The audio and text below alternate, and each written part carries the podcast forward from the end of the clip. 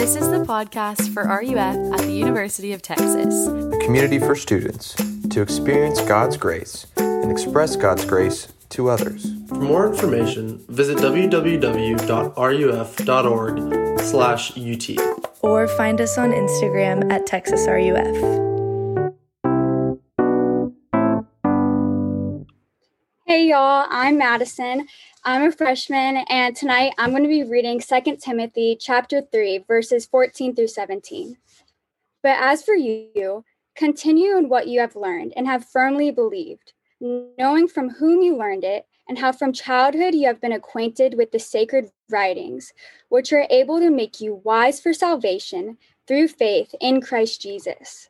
All scriptures breathed out by God and profitable for teaching, for reproof, for correction, and for training in righteousness, that the man of God may be complete, equipped for every good work. Thanks, Madison. And y'all, thanks for being here. My name is John Trapp. I'm the campus minister for RUF, and um, I appreciate y'all joining us tonight. I know that Zoom is no one's favorite. It's certainly not mine, but um, it's just good to be with y'all however we can. Uh, just so you know, at least a little bit of our plan moving forward, we're hopeful that we're only going to do two weeks of Zoom, large group, this being one, and then next week um, with UT asking everyone to be virtual right now. Um, but our hope is that as we move into February, that we'll go back at first into watch pods and tape RUF and then broadcast it on YouTube where y'all can watch it together in groups. And our hope after that is that eventually we'll be able to start phasing in watch pods and, and like people can come and watch us actually record it and like we can be do large in person. Um, maybe not, not with everyone at first, probably not with everyone at first, but um, given the amount of capacity we can have in our room, we want to be we want to be in person however we can um, and as soon as we can. So know that that's something that we want just as much as y'all do. Um, so also, I have a black eye, in case you guys didn't notice. Got it from disc golf, playing a disc golf round. Got stuck in the eye of the tree, in case you were wondering. Um, but we're not here to talk about my black eye. We are here to look at God's word. And um, a lot of y'all know this is probably my last semester with RUF. I'm actually preaching on Sunday at uh, Christ the King Presbyterian in Houston, and then the week after I preach, they're going to vote on whether or not they want me to be their senior pastor. So if you if you don't want me to to leave, maybe pray that I bomb. Owen Trapp was like, "What happens if you preach a really bad sermon?" I was like, "Well, I don't know. We could find out, or you could just like come heckle me from the crowd on Sunday if you want to do that, I guess." But um, we we've been encouraged by that process, but also um, really thankful for for y'all and your support and sad that this is my last semester most likely. So um, i was thinking about what do i want to talk to y'all about this last semester with you and um, i kept as i was processing that i was thinking like what do i want them to know? And what i want for y'all more than anything is that you would follow jesus for the rest of your life. And i don't know where y'all are on that journey. I know that if it's like any other large group, there's people kind of all over the map in regards to either not following Jesus yet, not wanting to follow him, not sure if they are, um, or desiring to, and trying to figure out how to make that happen. So, um, what we're going to do is look at our, this this semester. We're, we're we're looking at the fundamentals of the faith, following Jesus, in the fundamentals of the faith. Um, and while while we're doing that, is uh, it, it, makes me think of Jack Nicklaus, uh, his book Golf My Way. Jack Nicklaus is probably the best golfer ever. Tiger apologists would probably argue with me on that, but um, he's won the most majors at least. And every season uh, in his off season, he would go back to Florida where he would meet with his golf coach. And this is after he's won tons of championships, tons of titles. And the first day he would arrive at the golf course, he says in his book, he would get with his coach and his first question would be teach me how to stand. And his next question to his coach was teach me how to hold a club. And his next question was teach me how to swing. Teach me how to hold my finish. Nicklaus knew that he never graduated from the fundamentals. It's actually what made him great. And the reality for any christian is that we never graduate from the fundamentals. And so I, what I want to look with you guys this semester is what are the fundamentals of following Jesus? What does that look like? How do we do it? What's the what's God given us for doing that? Or like, do you want to do that? Um, and the place that we're going to start for the next couple weeks is the Bible. We have to have the Bible or Scripture, as we like to call it, the Old Testament and the New Testament, if we're going to follow Jesus. And so tonight, I want to look at this passage that Madison read for us and consider um, two things about Scripture as we think about its authority in our life. First, I want to look at why we need the Scripture, and second, what Scripture does. Why we need Scripture, what Scripture does. Let me pray, and then we'll talk some more about this. Father, thanks so much for these students. Um, I'm just humbled that there would be people on this Zoom call um, after they've endured so many for the last year. Lord, we pray that uh, that you would bring an end to this pandemic soon, and that you would bring an end to Zoom calls, that we can be face to face soon. Um, but we pray now that in this uh, format that you've graciously given to us, that you would help us to see who you are and uh, the hope that you offer to us in your word. And we pray and ask all this in Jesus' name. Amen. So, um, my friend, uh, whose name is Anne, she had a buddy come visit her in Texas.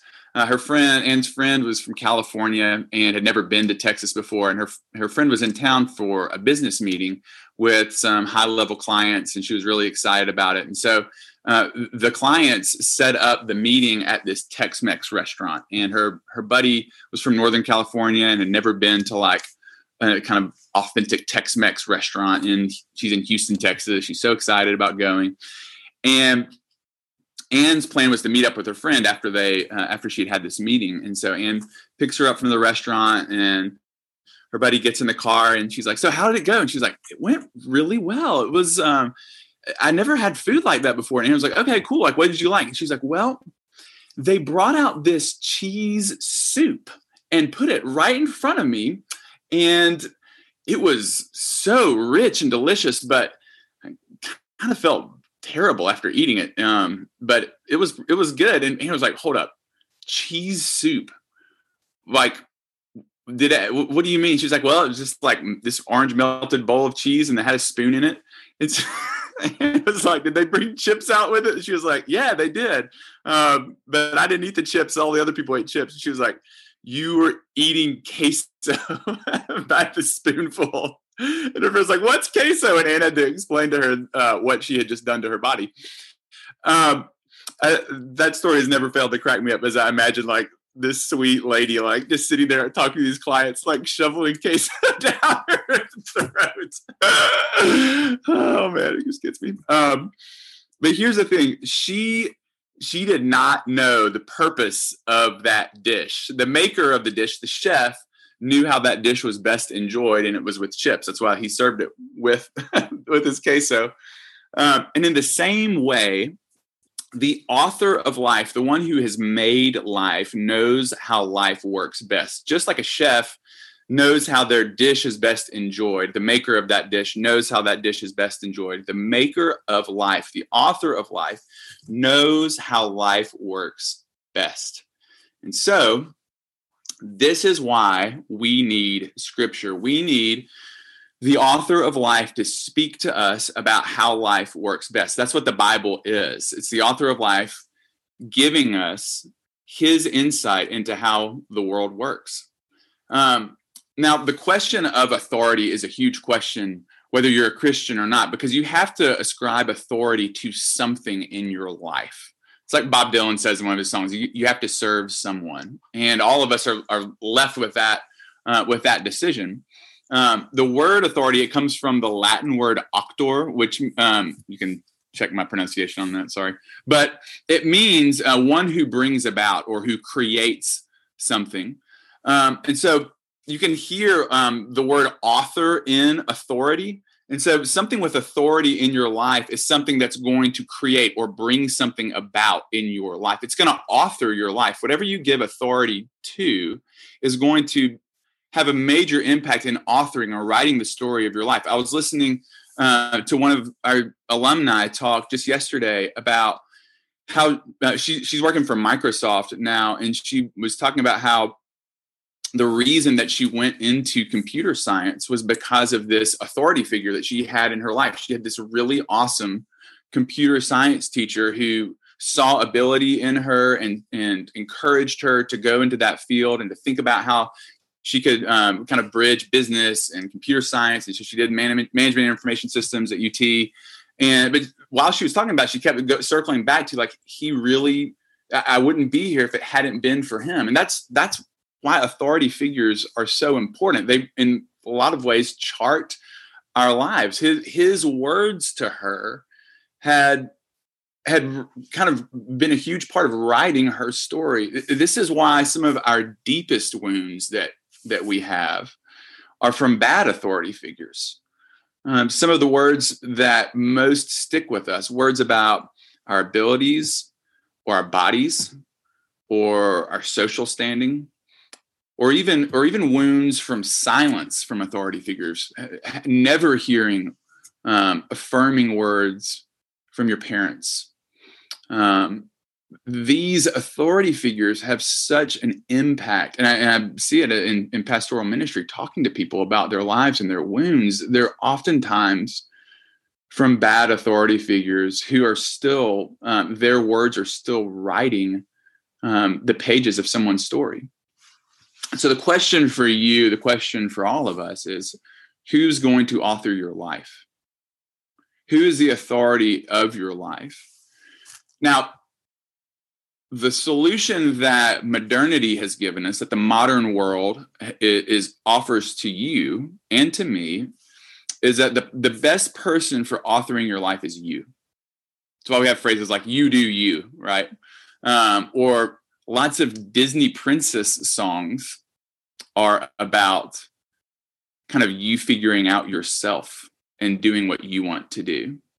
Uh, I, I, was thinking about this when I was watching Moana with our girls not too long ago. And Moana, this whole song, it's kind of like her hallmark song. And she's talking about this voice that's inside of her that she has to listen to. And then her, like the climax of the song, she says, Come what may, I know the way. I am Moana. Anyway, um, that's what she does. She says, I know the way. It's up to me I'm going to write my own story, chart, my own course. I'm my own authority. It's why a, a New York Times best-selling book that's been on the charts for over 40 weeks now. It says here's here's one of the things it says: to be brave is to forsake all others to be true to yourself. This is from a self-help book. It's on the New York Times bestseller. To be brave is to forsake all others to be true to yourself. You are your own author. You are the person who knows what's best for you. Here's the problem with that. The problem is um, we actually aren't in control of very much in our lives. I mean, the fact that we're doing a Zoom call right now, not in person, is evidence of that enough, is it not? But not only that, but the think of the anxiety that we experience and the fear that we experience and it, it's not because we're not um, we're not being true to ourselves enough and brave enough to be true to ourselves. It's oftentimes because we're we're out of control. Um, we're not able to to control all the things that we wish that we could, whether it's our grades or how we look or uh, what people think of us. We're not in control of those things ultimately. So one of my seminary professors says this. I think there's, there's a lot of wisdom in this. He said, "The secret of freedom from anxiety is freedom from ourselves. Did you hear that? It's freedom from ourselves, not not you writing your own story. He says the, the secret of freedom from anxiety is freedom from, from ourselves and abandonment of our own plans. But that spirit emerges in our lives only when our minds are filled with the knowledge that our Father can be trusted implicitly to supply everything we need. See, that's that's what the story, the author of the Bible holds out to us that your hope is not in you being your own authority and figuring out on your on your own. Your hope is being part of the author of life's story who knows how life works best. But the question then is like why trust him? Why trust him and I, I would submit to you the reason that you trust him is because second point last point is a two point sermon we're breaking records here. Um, my second last point: the reason that you trust him is because of what Scripture does. Um, I was talking to my buddy, and he's a big Lord of the Rings nerd, um, much Lord of the Rings nerdier than I am. Although I do appreciate the movies mostly. I read the books a long time ago, but I don't really remember it. But one thing I do remember about the book is this very strange figure in the Fellowship of the Ring named Tom Bombadil. He's not in the movies. I think he was probably too bizarre for the movies. He's just kind of this like whimsical guy who trots about the forest, but he's crazy powerful. He's the only person who's not really tempted by the ring. He can see Frodo when Frodo's wearing the ring. And a lot of Tolkien scholars, my friend was telling me, um, they've wondered like is and they asked they actually asked Tolkien when he was still living uh, is Tom Bombadil the most the most powerful person in Middle Earth in the in the stories? And he says no because Tom Bombadil uh, uh he, he he didn't he he wanted it to remain mysterious. Um, but he said Tom Bombadil is uh, is not mastered by the things of Middle Earth. Um, and many scholars, most scholars believe it's because Tolkien um, wrote himself into the story. In other words, Tom Bombadil was Tolkien. The reason that Tom Bombadil could see Frodo when Frodo had the ring on is because Tom Bombadil stood outside of the story. Uh, he he was the author of the story, but he was the author of the story who had stepped into the story to help Frodo along his way, which is what he does in the book. And the reason I would submit to you that you, if you don't trust in the Lord yet, if you don't trust Jesus with your life yet, the reason that you should at least consider it is because, and this is um, this is so different from any other any other religion, but Christianity submits to you that the author of the story has stepped into the story. Think about that. The one who started this whole thing, who's authored this story, he has stepped into creation Colossians 1 15 through 16 puts it this way He is the Jesus, he is the image of the invisible God, the firstborn of all creation. For by him all things were created in heaven and earth, visible and invisible, whether thrones or dominions or rulers or authorities. All things were created through him and for him. Jesus made everything, and then he stepped into the story. And the reason that he stepped into the story is because of what Madison read in verse 15 so that the scriptures could make us wise for salvation through faith in Christ Jesus. He stepped, Jesus stepped into the story. He was so committed to saving us, to saving people like me who wanders away from God, who is rebellious towards God, who would um, who would destroy ourselves if left to our own authority. Jesus became a man and submitted to the authority of his Father, and he went to the cross for rebels for enemies, for people who hated him. He went to the cross and died and bled so that they might be saved. And scripture tells this story. This is the story that scripture is telling us. And so, what this means then is the reason that God, the reason that God has given us the scriptures is fundamentally so that we might be saved. But also so, so that we might know how we can be saved. Verse 16, when um, when it says, the scriptures are given or they're god breathed they're given to us for teaching and reproof. These these two words teaching and reproof are both they're talking about how scripture reveals what kind of christian teaching is good and what kind of christian teaching is wrong because those both exist. There's bad christian teaching. And the way that you know that is by looking at the scriptures. The scriptures prevent us from manipulating god. Uh, I want I want your spidey sense to go off when somebody starts a sentence with, I feel like God blank. Because the problem with, um, with trying to define God by our feelings is that our feelings are quite fickle and they're not very objective. But scripture gives us the ability not to have to trust our feelings about who God is, but to but to listen to the author of, of life tell us who he is it's why when someone says like god told me to break up with you you should maybe ask like where in the bible does it say that? Or you could say like actually god talked to me too and he told me that you shouldn't break up with me.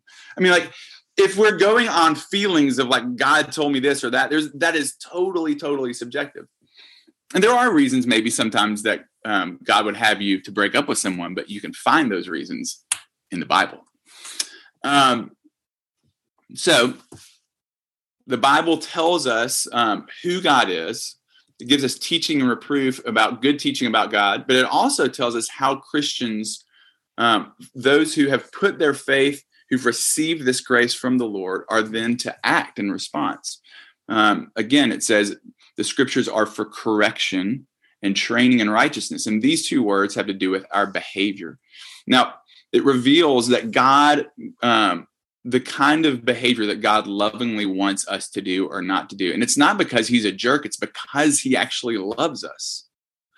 Um, and that means that there is behavior that Christians could claim this is what we're supposed to be doing, but we're given the scriptures to know whether or not that's true. And there's been a lot of people who've been really angry in our country lately, lately who say that they're Christians. And my question to them and my encouragement to them would be to to consider is your behavior guided by the scriptures? The scriptures that tell us to do things like love our enemy and to pray for our enemy. Because the reality is if god is the author of life then the the best thing that you can do is to give him authority because he knows how life works best regarding our hopes, our bodies, our goals, our sex lives, our friendships, our jobs, our civic engagement, our conception of justice, our understanding of what it means to be human. God speaks to all these things in His Word. And so, what I would hold out to you all is if you're looking to grow as a Christian or to consider the faith this semester, submit yourself to the authority of the scriptures or consider doing it. Sinclair Ferguson says spiritual growth depends on two things. First, a willingness to live according to the word of God. And second, a willingness to take whatever consequences emerge as a result. I'll read that one more time. Spiritual growth depends on two things. First, a willingness to live according to the word of God. Second, a willingness to take whatever consequences emerge as a result. What if God actually knows what's best for us? Not our feelings, not what's comfortable, but He, th- those things don't guide us, but He is able to guide us because He loves us. His word tells us that we need His grace, and He holds out salvation to anyone who comes to Him. And because He loves us so much, He's spoken to us about how to live in response to His grace. The author of life has given us the Bible so that we can know how life works best. So try it. You'll find joy. You'll find joy following your good Father, the author of all things. Let me pray for us. Lord, we ask that um, that you would help us to take your word seriously. Forgive me, forgive us for the times that we um, that we trust ourselves instead of you. That we think that we know what's best. Please humble us um, and please reveal to us more and more what it means to take delight in your word. And we thank you for the gift that it is to us. And we thank you for the salvation that it holds out to us. And we pray all these things in Jesus' name. Amen.